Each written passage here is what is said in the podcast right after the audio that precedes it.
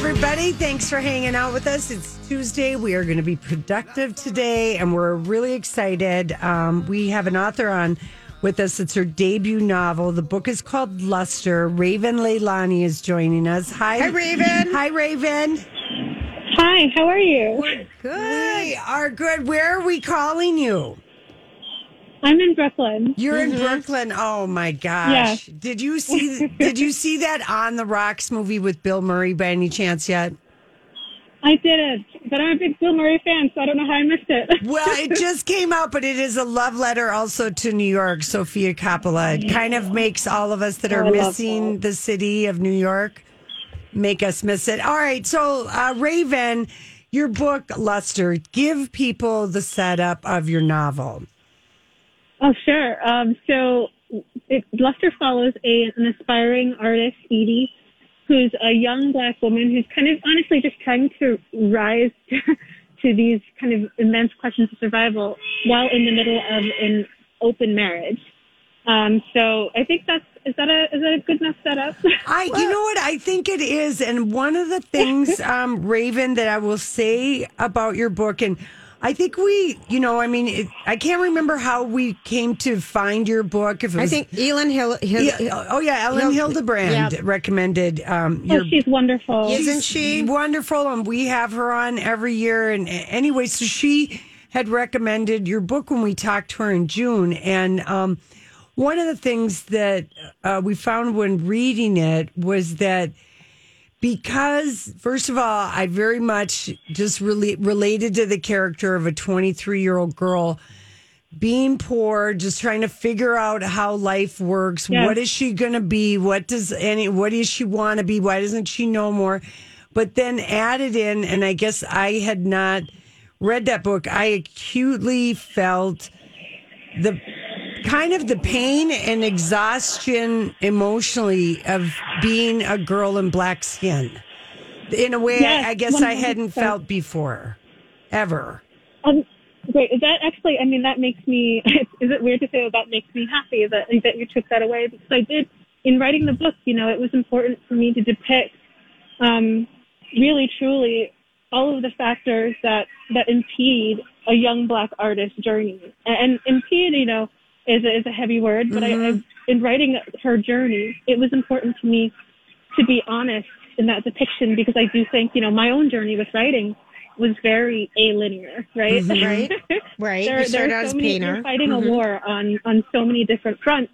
You know, there's the front of, of moving through the world as a woman and, and having to be vigilant in the way we all have to be vigilant, moving through the world while black and having to engage with the performances, you know, demanded of you, no matter, you know, depending on the room you're in. Mm-hmm. Um, and, and also just kind of being a young person trying to find stability um, and meaning in her work. And not- you and, know- and also finding the intoxication of sometimes when you are in a vulnerable place, which I'm sorry, most 23 year olds Right. are. You just don't, I mean, it's just at that time of life.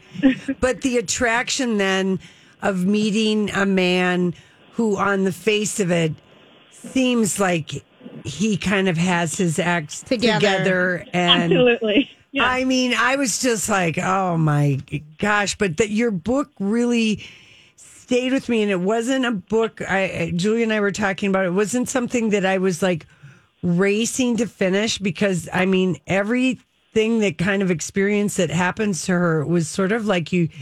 I needed to, just like think it. about Yeah. it. So good, good job, Yeah. Raven. Thank you so much. Thank you so much. And you know, like I think you're. I'm glad that you kind of honed in on that because you know that's where it starts with her in that relationship with this much older man. You know, and she is excited in in some ways by that power imbalance, um, and kind of looks to him for affirmation of her seriousness, as I think many of us have done. Um, and it was important for me to, um, you know, to depict that uh, the way that it feels to be young and to want um, and to make mistakes. The mistakes you're, you know, you're want to make when you're kind of seeking intimacy um, and trying to find it any way you can.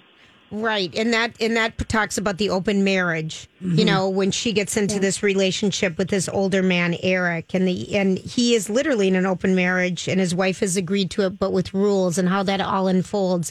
And so while, you know, Edie is discovering herself, her moral compass is kind of all over the place, like I think everyone is in their 20s.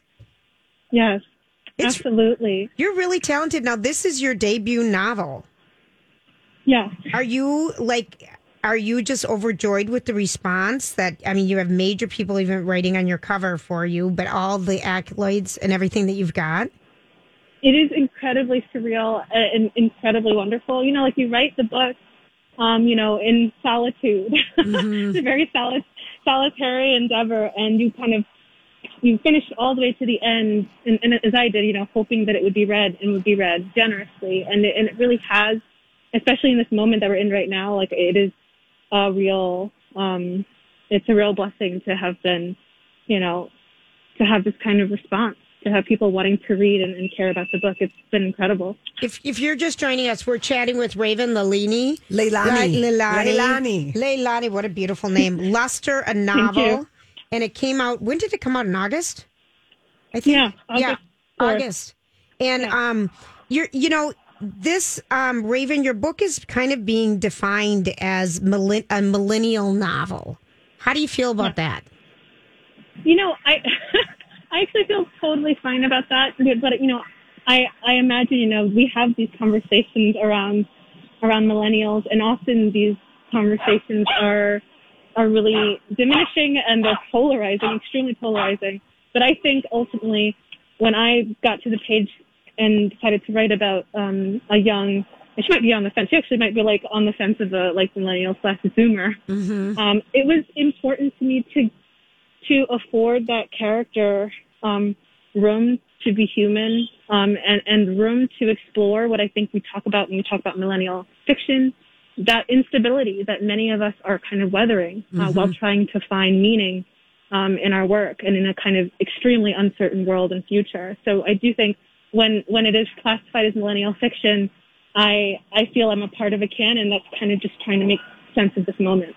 Yeah, and and also because I I don't know that there's been another generation that has had to live through two like the the upsetting things while at the fastest technological breakthrough. I mean, that's in the end I think what will make millennial Zoom kids the greatest generation since the greatest generation. I mean, that's really what I think is going to happen. I don't know if that's just my magical thinking Yeah, or I what. mean, I have to say, I feel the same. I actually, the, the generation right after me, I guess the Zoomers, you know, I feel, I, I think, you know, perhaps there comes a point in with every generation where there's a little bit of, you know, we, we all kind of, um, they're unusual and alien to us in a way that, that maybe we bristle at. But the generation below me, uh, the Zoomers, I guess is what they're called. So, you know, I find, I think they're really, because they have to be, you know, they're Yeah. really active and they're really,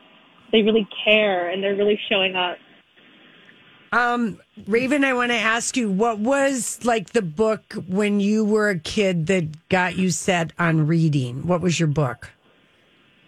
Oh gosh, um, I would say uh, Toni Morrison's um, Bluest Eye.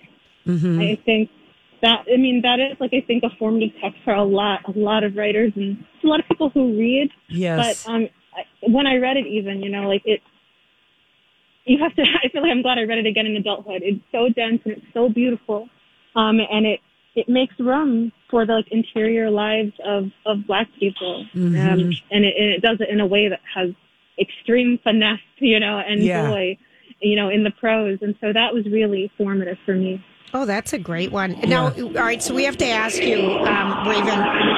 Woo! Traffic noise. Someone's coming by. We're talking to New York. It's Sorry. nice. That's, That's okay. okay. That's okay. Okay, if you're just joining us, Luster, a novel by Raven Leilani. Raven, what's the last great book you read? Oh my gosh, I really love um, These Ghosts Are Family by Maisy Card. Say it Um, again. It is really These Ghosts Are Family by Maisy Card. Oh, Lori, it sounds like something we can goes our family. Yeah, All it's, right. it's really beautiful. Oh, wonderful. You're lovely. What a what a delightful young woman you are, and congratulations on all your success. Has your book been optioned? Is some has Hollywood bought it? We're we're in the middle of some things. Good for you. Are you dying? Is it so exciting? It is incredibly exciting. It's more than I ever would have hoped for. Oh, Raven, we're going to keep an eye on you. I hope. Are you on Twitter? Yes, I am. Okay, we're going to tweet you. Thank you so much Thank for you. being on today, and thank you for writing such Thank a powerful, amazing book.